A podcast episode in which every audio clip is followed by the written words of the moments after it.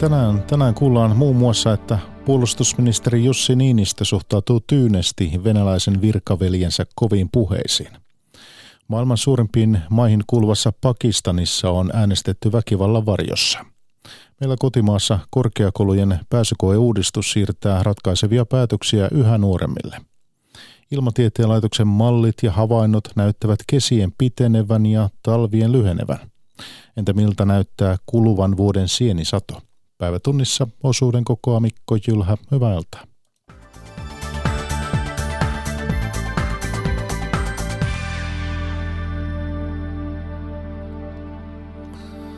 Puolustusministeri Jussi Niinistö ei hätkähdä venäläisen kollegansa Sergei Shoikun kovia puheita.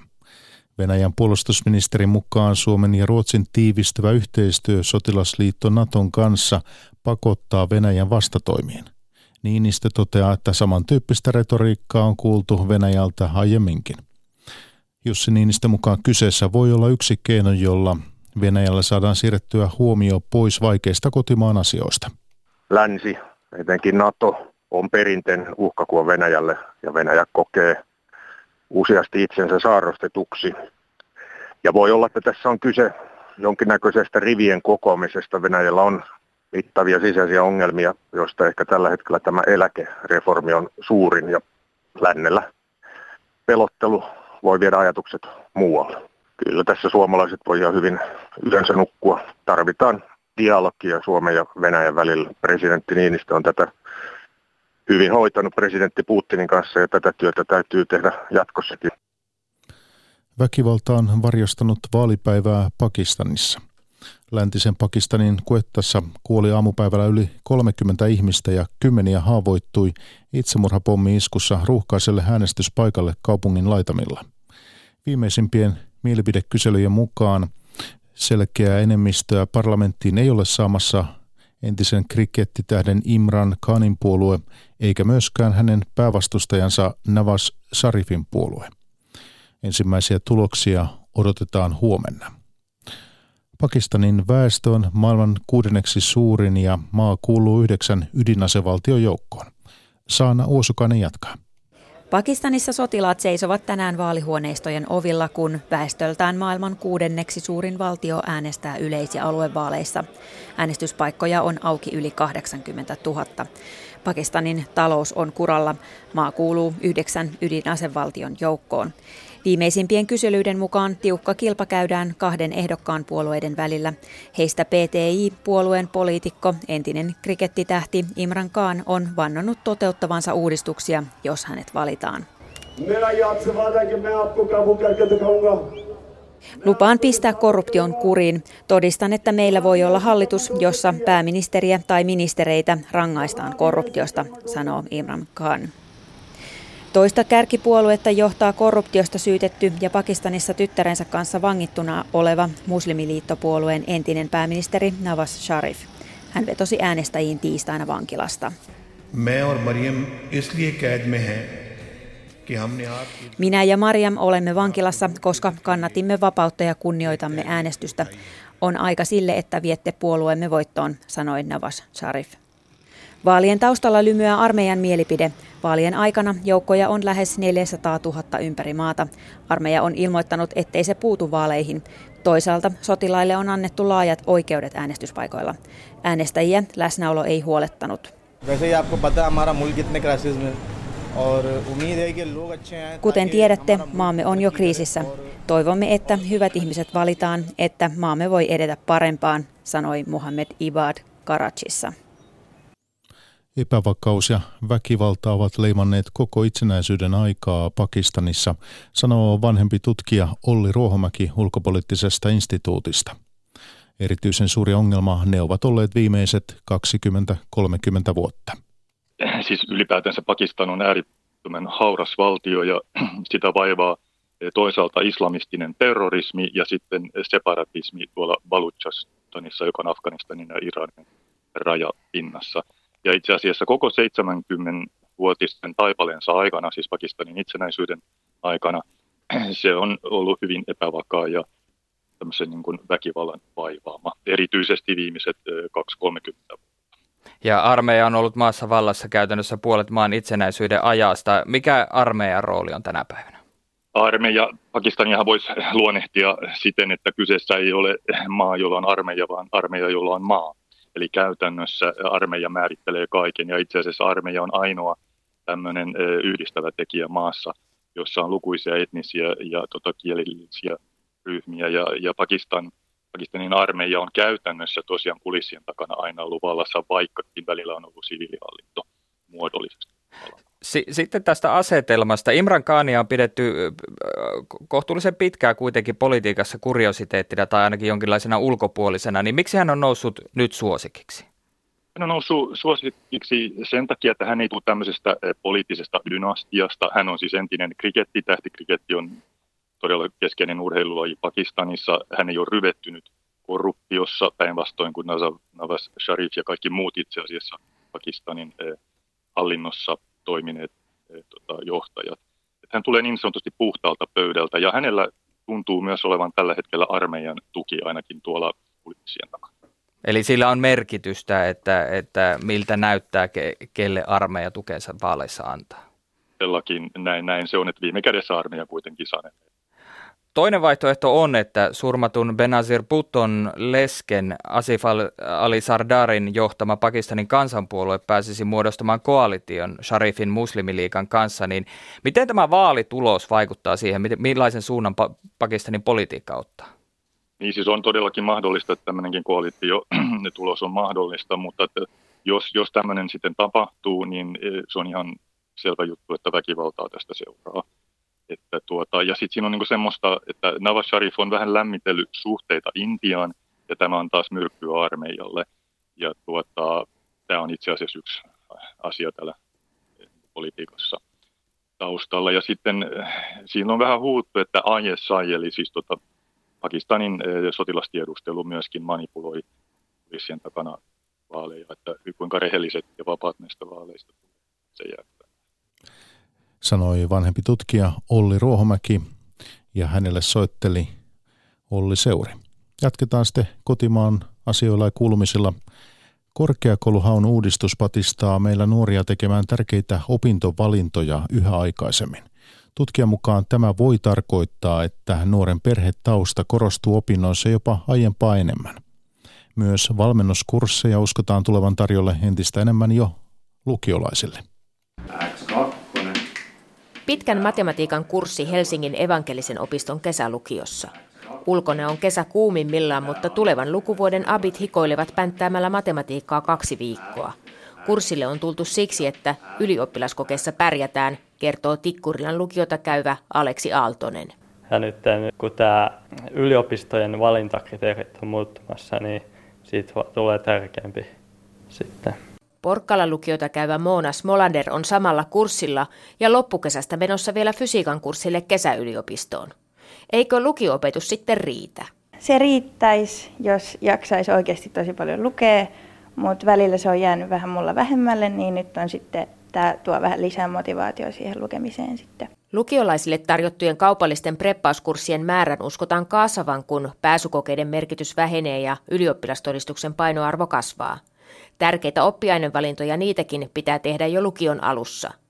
Kasvatustieteen apulaisprofessorin Sonja Kosusen mukaan tässä voi olla vaaran paikka tasa-arvon kannalta, jos katsotaan esimerkkejä maailmalta. Se tendenssi yleensä on ollut se, että mitä varhemmaksi sellaiset kriittiset valinnan paikat lapsen ja nuoren elämässä tulee, niin sitä enemmän perhetausta korostuu. Jo nyt hyväosaiset koulutettujen perheiden nuoret päätyvät korkeakoulutukseen muita yleisemmin.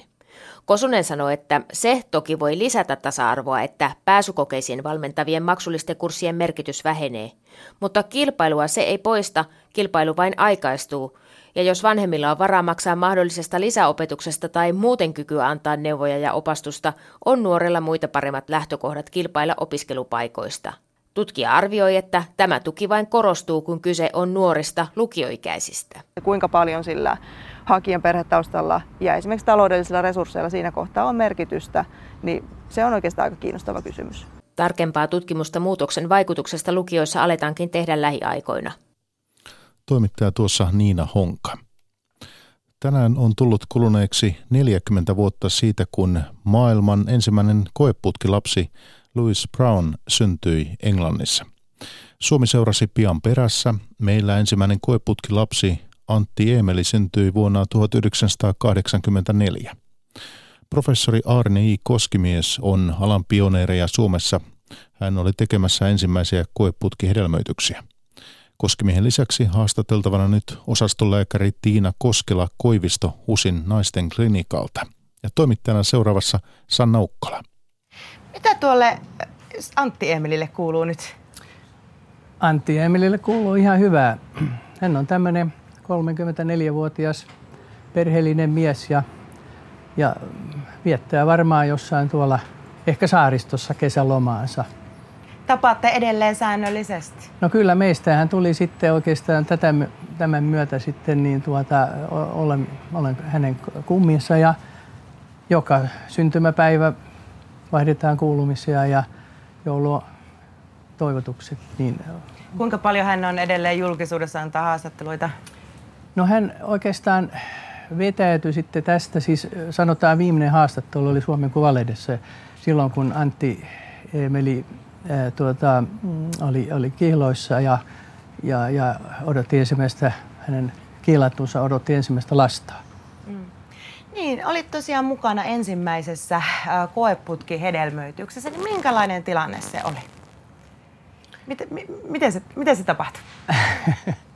no yksinkertaisesti tietysti munasolusiittiö laitettiin maljalla kohtaamaan toisensa ja siitä, mutta että tämä oli niin kuin sitä alkua, jolloin tuota, aika vähän niin kuin tiedettiin kaikista näistä tapahtumista ja sitä ennen oli monta kertaa yritetty, mutta tämä oli sitten se, joka johti onnistuneeseen hedelmöitykseen ja sitten lopputuloksena syntymä. Niin, Tiina, kuinka paljon koeputkihedelmöityksiä tehdään tällä hetkellä Suomessa? No ihan tarkkaa sitä syklimäärää koeputkihedelmöitysten osalta en nyt pysty sanomaan tässä, mutta meillä Helsingin naisten klinikalla päästiin viime vuonna ennätysmäärään näissä munasolukeräyksissä. Me tehtiin 836 munasolukeräystä, mutta koeputkihedelmöityshoitoonhan liittyy sitten lisäksi lisäksi myös näiden pakkasalkioiden siirtäminen ja se on se, mikä on niin kuin varmasti ollut myös erittäin tärkeä askel tämän koeputkihedelmöityshoidon kehityksessä, että ne pakastus- ja sulatusmenetelmät on kehittynyt niin, että me pystytään turva- takaamaan turvallisia yksisikiöisiä raskauksia. Minkälaisissa tilanteissa nykyään ihmiset päätyvät sitten koeputkihedelmöityksiin? No siellä on taustalla erilaisia tekijöitä. Voi olla ihan koeputkihedelmöitys voi olla ihan syyhyn kohdistuvaa hoitoa, jos esimerkiksi on munatorvivaurio, munatorvet on tukkeutuneet, tai sitten toinen suuri ryhmä tässä, niin kuin, että suoranaisesti tiedetään, että tämä koeputkihedelmöityshoito on se, mihin pitää edetä, on miehestä johtuva lapsettomuus. Siittiömäärät on hyvin vähäisiä tai jopa niitä sitten haetaan, haetaan ihan kiveksestä kivesbiopsiamenetelmin. Mm. Mutta sitten myös lapsettomuushoitojen edetessä niin, niin voidaan, voi selvitä, että että kevyemmät hoidot ei riitä ja sitten kun lähdetään pidemmälle meneviin tutkimuksiin ja hoitoihin, niin sieltä saattaa joskus syitä selvitä hedelmöityshäiriöitä ja muuta. Joo. Tuolla on 84, kun Antti Emeli syntyy, niin oliko Suomi etujoukoissa vai jälkijunassa? Kyllä me oltiin etujoukossa. Ja tosiaan laskin silloin, kun meillä oli Antti Emelin tämä syntymävuosi ja meillä oli sitten iso maailmankongressi Helsingissä, niin – laskettiin, että eh, siihen mennessä oli syntynyt 600 lasta koko maailmassa. Eli pieni maa Suomi, niin kyllä se siihen nähden me ollaan oltu hyvinkin etu, etunenässä siinä kehityksessä. No kuinka hankalaa se oli siinä alussa? Tuossa mainitsit, että piti aluksi vähän yrittää muutaman kerran ennen kuin onnistui. No oli siinä muutamia kymmeniä, sanotaan. Me aloitimme oikeastaan nämä tutkimukset ja hoidot – noin puoli vuotta siitä, kun tämä ensimmäinen Louis Brown syntyi 78. Eli, eli meillä oli jo 80-luvulla paljon epäonnistumisia ja, ja suruakin oli, että saatiin kyllä hedelmöityksestä aikaa, mutta meni kesken varhaisessa vaiheessa. Mutta sitten kun alkoi nämä kehittyä nämä niin kuin, ä, alkututkimukset ja menetelmät ja, ja näin poispäin, niin sitten siitä vaan lähti sitten Antti Eemelin jälkeen alkoi syntyä sitten 80-luvun alussa useita raskauksia, vaikka tulokset olivat aika vaatimattomia mm. siihen aikaan. Miten Tiina se työ tänä päivänä, miten se on muuttunut noista vuosista, kun puhutaan 84, jolloin tämä teknologia vasta tuli Suomeen?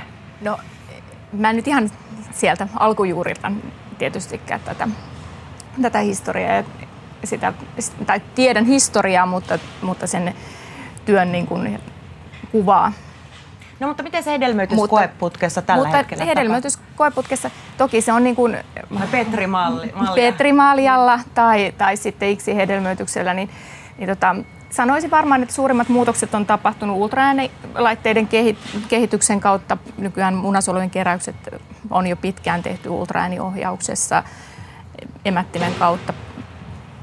Toki, toki toimenpide, mutta huomattavasti tekniikan kehittyminen on helpottanut näitä asioita. Sitten lääke, lääkeannosteluissa on tapahtunut huomattavia muutoksia. Lääkkeet on kehittyneet ja, ja sitten tietysti niin kuin mitä, mitä muutoksia muuten niin kuin laboratoriossa se maljalla tai se hedelmöittyminen on tavallaan luonnollinen tapahtuma, että ne ikään kuin ne solut tuodaan tuodaan treffeille sinne laboratorioon, että siihen ei maljahedelmöityksessä puututa. IKSI-hedelmöityksessä, joka on tämmöinen mikroinjektiohedelmöitys, niin siinä sitten vähän pidemmälle viedään sitä asiaa, että siinä, siinä biologi auttaa sitten yksittäistä siittiötä yksittäisen munasolun sisälle. Että se on, on, on tietysti yksi askel ollut, mutta sekin on, on jo van, vanhaa. Mutta mitä tässä nyt on tapahtunut viime vuosina, niin sanoisin, että että koeputkihedelmöityshoitojen osalta niin alkiodiagnostiikan kehittyminen tietyissä tilanteissa ja on, on varmaan yksi suuri askel. Joo, niin kuin Tiina sanoi, on, on tämä huikea ollut se kehitys, kun on ollut mukana siinä ja seurannut ja tehnyt näitä töitä, niin juuri se, että siis tämä periaatehan on ihan sama. Tuntuu yksinkertaisesti, että laitetaan siitä ja munasolu tapaamaan toisessa ja saadaan alkio kohtuun. Niin siinä ei ole, mutta että silloin aika paljon just siinä ihan alussa tehtiin paljon itse. Esimerkiksi minä olen ollut laboratoriossa myöskin näitä laboratöitä ollut tekemässä ja, ja sitten on jo varmaan monta vuotta ei mua enää päästettäisi varmaan sinne, niin kuin, että se on niin kuin, äh, kvalifioituneen laboratorio äh, hoitajan niin kuin työkenttää, että se on niin kuin nämä on, on niin kuin spesialisoitunut nämä vaiheet. Mutta Kuinka monta sama. lasta muuten olette saattanut alkuun koeputki hedelmöityksellä? Mä en ole koskaan pitänyt kirjaa, mutta kyllä niitä satoja varmaan on. Että kyllä ja oletteko yhteyksissä vielä muihin kuin tähän ensimmäiseen? No ei, sitten kyllä tämä on nyt, ei ole muita kummeja sitten, että en ole, en ole sitten pitemmälle tässä Nythän alkion ja munasolujen ja sperman pakastaminen on myöskin aika lailla arkipäivä, niin minkä takia se pakastaminen on tar- tärkeää? No tota, tietysti hedelmällisyyden säilyttäminen sellaisessa tilanteessa, että jos nuorella ihmisellä tulee vakava sairaus, jonka hoito on, lähinnä nyt varmaan syöpä on se tavallisin, tavallisin tilanne, että tarvitaan lääkityksiä, jotka saattavat vaikuttaa myöhempään hedelmällisyyteen, niin, niin kyllä me nuorille syöpäpotilaille pyritään tarjoamaan neuvontaa ja mahdollisuus siihen, että, että sukusoluja tai, tai sitten jos on jo semmoinen elämäntilanne, että se parisuhde on vakiintunut ja perhesuunnittelua on ollut siinä ja raskaustoiveitakin mahdollisesti, niin voidaan pakastaa myös alkioita tällaisessa mm. tilanteessa. Silloin kun Louis Brown syntyi 40 vuotta sitten, niin siitähän nousi ihan, se oli tietysti maailmanlaajuinen uutinen ja sitä myös aika tavalla paheksuttiin, että hän sai myös säkkikaupalla vihapostia. Niin mikä se oli se suhtautuminen Suomessa silloin 84? No Suomessa se ei ihan niin kuin sille, että olisi tullut vihapostia tai että meidän tiimi olisi esimerkiksi uhattu, mutta kyllähän se viritti erittäin suuren keskustelun ja ja voi sanoa, niin kuin kirkko on, on ollut siinä, on, on tuota, suhtautunut kriittisesti. Ja tietysti Englannissa katolinen kirkko ja muissa katolisissa maissa, niin, niin on, on todellakin siinä äh, tuota, kirkko kieltänyt. Ja edelleen katolinen kirkko ei hyväksy tätä menetelmää. Mutta siinä tietysti Koska oli katsotaan, että ihminen ylittää siinä omat Niin, ja sitten siinä, tota, tota, siinä edellytys ei tapahdu sukupuoliyhteydessä, että tähän se niin kuin liittyy, että. Mutta sitten jos ajatellaan tätä niin kuin yleensä ihmisten niin kuin ajatuksia, niin silloinhan tietysti ajateltiin, että, että ne lapset ei ole terveitä ja jo, niissä on jotain vikaa ja, ja, ja se on vaarallista äidille ja niin poispäin. Että tämmöisiä alkuun oli ja sitten tietysti kaikki ollaan hirveän iloisia, että nämä on terveitä nämä lapset, että, mm. että tämä ei ole niin tuottanut mitään semmoisia niin sairauksia tai epämuodostumisia, jotka olisivat niin tähän liittyneitä. Nyt ihan hiljattain uutisoitiin, että Britannian eettinen valvontaelin äh, sanoi, että geneettinen manipulaatio, ihmisten geneettinen manipulaatio voitaisiin tietyissä oloissa sallia. Niin mitä, mitä sinä ajattelet siitä, Tiina? No tota, minusta se on aika suuri eettinen kysymys, enkä välttämättä halua ottaa siihen kantaa, mutta, mutta kyllä, kyllä tota, täytyy niin kuin olla ylpeä ja siitä, että, että nämä menetelmät on kehittynyt sillä tavalla, että me pystytään auttamaan perheitä, joissa on esimerkiksi periytyviä sairauksia tai kromosomaalisia virheitä, jotka johtavat joko toistuviin keskenmenoihin tai vaikeasti sairaan lapsen syntymään. Ja tällaisissa tapauksissa me voidaan tehdä alkiodiagnostiikkaa, jossa me ei manipuloida sitä, sitä alkiota, vaan, vaan me tutkitaan ne hedelmöityksellä saadut alkiot, jotka viljellään pidemmälle tämmöiseen plastokystivaiheeseen. Sieltä meidän taitavat biologit pystyvät ottamaan biopsianäytteitä, muutaman solun biopsianäytteitä ja näistä alkioista pystytään katsomaan, että onko se alkio sen, sen sairauden tai mahdollisen kromosomaalisen virheen kantaja ja näin voidaan valita sitten terveitä alkioita. Tota, missä vaiheessa meille tulee tämmöisiä skifileffoista tuttuja design-vauvoja, jossa niin vanhemmat pystyy valitsemaan lapselle älykkyysosamäärä ja silmien väri? Onko tämmöinen tulossa? Mitä luulet? No mä toivoisin, ettei tämmöistä niin tulisi, että, että niitä lähdettäisiin niin manipuloimaan. Mutta toki... Eikö se ole väistämätöntä, että jossain vaiheessa Toki tulee? se on sillä lailla, että tämä geenitekniikka on nyt tulossa ja minusta siitä pitäisi käydä yhtä lailla keskustelua, niin kuin käytiin ennen siitä eettisyydestä silloin, kun tämä ensimmäinen syntyi. Että sitä pitäisi jatkuvasti käydä tätä keskustelua kyllä. Mutta eh, se on jännä, että tämä koeputkielmys se ei enää niin kuin ole pelkästään lapsettomuuden hoitoon, vaan siinä on myöskin tämä terapeuttinen näkökohta. Aivan. Mutta toki onhan se minusta silloin niin kuin ajatuksena, että jos me voimme parantaa jotain sairauksia – niin, niin tuota, silloin, jos geenitekniikka tulee tähän apuun, niin se on minusta silloin hyväksyttävää. Sanoi professori Arne I. Koskimies. Hänen lisäkseen haastateltavana tuossa osastolääkäri Tiina Koskela-Koivisto HUSin naisten klinikalta. Tulevaisuudessa yhä useampi suomalainen nukkuu huonosti ja heräilee aikaisin aamulla. Syynä on väestön vanheneminen.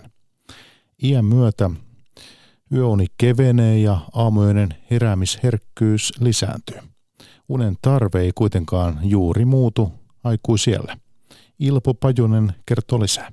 Kello on vasta viisi, pitäisi vielä nukkua, mutta uni ei tule enää millään silmään. Tästä kärsivät monet suomalaiset, erityisesti hieman ikääntyneemmät, ja heitähän on väestön vanhetessa yhä enemmän. Mistä aikainen heräily johtuu, tutkimusprofessori Timo Partonen THLstä? vanhemmiten yöuni kevenee selvästi, että sieltä alkaa hävitä pois näitä syvimpiä univaiheita ja samaten myös näitä, näitä unennäkövaiheita, että uni täyttyy tällä kevyellä perusunella, josta helposti sitten havahdutaan hereille. Ihmisen sisäinen kello, käytännössä hermosolujoukko, sijaitsee aivojen hypotalamuksessa. Sinne tulee tietoa silmäsoluista, onko kesä vai talvi, päivä vai yö. Iän myötä ihminen herkistyy häiriöille – valolle, melulle ja lämpötilan muutoksille. Vuoro, työ, aikaerolennot ja esimerkiksi muutos kesäaikaa muuttuvat hankalammiksi. Unen tarpeesta ei niinkään ole kyse, sillä se pysyy kutakuinkin samana koko aikuisien. Unen tarve ei näyttäisi muuttuvan paljonkaan, että jos lasketaan, siinä täytyisi nyt huomioida se vuorokaudessa nukuttu kokonaisaika, uniaika. Eli saattaa tulla päiväunia tilalle. Et nukutaan yöllä ehkä vähän lyhyemmin, mutta jos lasketaan ne päiväunet mukaan, niin se uniaika ja unen tarve pysyy hyvin samana. Sanoo tutkimusprofessori Timo Partonen. Kuinka lyhyillä unilla ihminen sitten pärjää? On hyvin lyhytunnisiakin ihmisiä, jotka pärjää ihan hyvin alle kuuden tunnin yöunilla, mutta semmoinen kolme, neljä tuntia on varmaankin aika lailla jo se ihan lyhin mahdollinen yöuni. Olennaista on vuorokauden aikana nukutun unen kokonaismäärä. Päiväunet saattavat hyvinkin olla paikallaan. Millaiset ovat sitten ihannepäikkärit? Päiväunet pitäisi olla lyhyet, semmoinen 10-20 minuuttia ja sitten riittävän aikaisin, eli 12 kello, 12 ja kello 15 välillä. Sanoi tutkimusprofessori Timo Partonen Terveyden ja hyvinvoinnin laitokselta. Kesät pitenevät ja talvet lyhenevät ja pian Etelä-Suomessa saattaa olla vain kolme vuoden aikaa. Tämä selviää ilmastonmuutosmalleista ja myös Ilmatieteen laitoksen säähavaintotiedoista. Ilmastonmuutos näyttää jo muuttaneen vuoden aikojen rytmiä Suomessa. Markku Sandel. Lounaisessa Suomessa ja Ahvenanmaalla termisen talven on havaittu lyhentyneen jo kuukaudella. Ilmastonmuutosmallit lupaavat kehityksen jatkuvan. Meteorologi Pauli Jokinen. Vuosisadan puolen välin paikalla tai loppupuoliskolla viimeistään arvioidaan, että Lounais-Suomessa ei enää tämmöistä termistä talvea ole. Toki kylmimpinä talvina edelleen tulee lunta, ei voi olla varsinkin kylmä, mutta jos ajatellaan tämmöistä keskiarvo talvea, niin, niin ei silloin oikeastaan nollan alapuolelle pysyvämmin juurikaan mennä. Muutoksen on havainnut kourin tuntuvasti Saaristomeren rannalla Paraisilla. Kalastaja maanviljelijä Matti Agge. Vappu oli se aika, jolloin jäät alkoi lähteä ja lähtivät ja nyt se on jo sanotaankin huhtikuun alkupuolella alkaa olla se normaali jäiden lähtö. Että se on niin paljon muuttunut ja sama syyspuolella, niin jäiden tulo viivästyy aina enemmän ja enemmän vaan. Luonnossa ilmaston lämpenemisen havaitsee lehtipuiden kasvussa. Saarni ja tammi voivat jo nyt paremmin lounaisessa Suomessa. Vaikka muutos on suurin etelässä, niin Inarinjärvelläkin ilmasto on muuttunut. Poromieskalastaja Jouni Aikio. Ne on keväämet aikaisessa ja syksyt myöhäisessä. Ja, ja tämä luonto muutenkin, niin se on muuttunut täysin siihen, mitä se aikaisemmin on ollut. Säätyyppien vaihtelun on arvioitu muuttuvan. Vaikka talvi lyhenee ja kesäkausi pitenee, niin eteläänkin saadaan lunta ainakin toisinaan. Kesät eivät automaattisesti muutu aurinkoiseksi, vaan sateita ja hellejaksoja on tulossa. Meteorologi Pauli Jokinen Ilmatieteen laitokselta. Tämmöiset pitkäkestoiset sää tyypit saattaa olla yhä useammin meillä edessä, eli voi olla hyvinkin pitkiä kuivia kausia tai sitten vastaavasti hyvin pitkiä sateisiakin kausia, että kaikenlaista säätä sinne sekaan mahtuu. Pitkään jatkunut kuivuus on karsinut ankarasti sienisatoa. Metsissä on vasta yksittäisiä sieniä, esimerkiksi haperoita ja pieniä kantarelleja. Myös myyntiin on saatu huonosti sieniä. Sienisadosta saattaa kuitenkin tulla vielä hyvää, jos kuivan ja lämpimän kauden jälkeen saadaan sateita. Kalle Sönberg. Etelä-Karjalan Marttojen Riitta Sutinen on kotimetsässään Lappeenrannan maaseudulla. Tavallisena vuonna näillä tienoilla olisi sieniä jo hyvin tarjolla. Tänä vuonna kuivuus on rokottanut pahoin sienisatoa. Vähissä on, että nyt on ollut niin todella kuivaa ja, ja tota, suurin piirtein se samalla ratisee saapaan alla, että se ei oikein tee hyvää sienille ja sienisadolle. Joitakin sieniä on kuitenkin jo ilmaantunut. Tässä on nyt hapero, syötävä hapero. Nyt on tullut kuitenkin vähän vettä. Auttaako se näihin hätiin? No joo, muutama päivä sitten saatiin oikein reilusti vettä. Että pieni, pieni vesimäärä ei auta yhtään, että se melkein saman tien haihtuu metsästä pois, mutta et nyt kun sato useamman tunnin ajan reippaasti, niin se kyllä auttaa. Et sen sateen jälkeen on nyt esimerkiksi nämäkin sienet tänne tullut. Huono sienisato näkyy myös Lappeenrannan torilla. Myynnissä on vain kolme pientä rasiaa kanttarelle ja myyjänä on Petteri Ahola. Ei niitä ole vielä. Sateita vaatisi, muuten niitä ei tulekaan. Herkkutatteja ja muita luonnonsieniä ostavassa Dallavalle yhtiössä ei olla kuitenkaan huolissaan. Lämpö on hellinyt maata ja sienisadosta saattaa vielä tulla hyvä, kunhan vettä tulee. Näin kävi esimerkiksi vuonna 2003 pitkän kuivan ja lämpimän kauden jälkeen. Toimitusjohtaja Loreno Dalla Valle. Se oli koko historian paras vuosi, miljoona 100 000 kilo 2003. Ja 2010 oli sama, oli 37 astetta oli. Ja silloin tuli 600 000 kilo sitten, kun, kun lamputila laski ja vettä tuli. Ja keskiviikon päivätunnissa lopuksi vielä Viroon. Tallinna on suomalaisten kestosuosikki, mutta kaupungin liepeiltä on alettu löytää uusia vierailukohteita. Yksi tällainen suosittu kohde on Rummun hylätty louhos, jossa voi viettää hieman erilaisen rantapäivän. Virosta jatkaa Silja Massa. Sukelluksen opettaja Terje Meos ajaa joka päivä 40 kilometriä Tallinnasta tänne Rummuun. Täällä toimi 90-luvun alkuun saakka kalkkikivikaivos, jossa työskentelivät viereisen vankilan vangit. Kun Viro itsenäistyi, sekä vankila että kaivos lakkautettiin, pumput suljettiin ja louhos täyttyi vedellä. No minkälainen paikka tämä rummu on sukeltajalle? No tämä on nimisesti sellaisen 2000 kilometrin laajuudessa paras sisävesiallas. Täällä on sitten tämä vankila ja ne kaiken maailman työmaan, erilaiset talot. Sitten meillä on paljon metsää, pari isot, isoa konetta, mutta siis tämä on sellainen mahtava paikka, missä tosissaan paljon, paljon käy sukeltajia. Eli kaikki tämä, mitä sä kuvailit, on siis tuolla veden alla? Veden alla, joo. Muutkin kuin sukeltajat ovat löytäneet tiensä rummuun. Tallinnalaiset käyvät täällä ottamassa aurinkoa ja uimassa kirkkaan turkoosissa vedessä. Jyväskyläläinen Emma Maaronen on tullut paikalle poikaystävänsä Ville Keiturin kanssa. He tulivat tänne suoraan Tallinnan lautalta, pysähtymättä itse kaupungissa. Tallinna on nähty, niin ei silleen jääty sinne sen pitkä, pitemmäksi aikaa silleen. Mikä sun mielestä täällä on kaikkein vaikuttavinta tässä paikassa? Öm, en mä tiedä, tämä on vaan jotenkin niin karu paikka. Tai silleen outoa, että tämmöistä on näin lähellä niin kuin Suomea. Tämä on niin erilaista.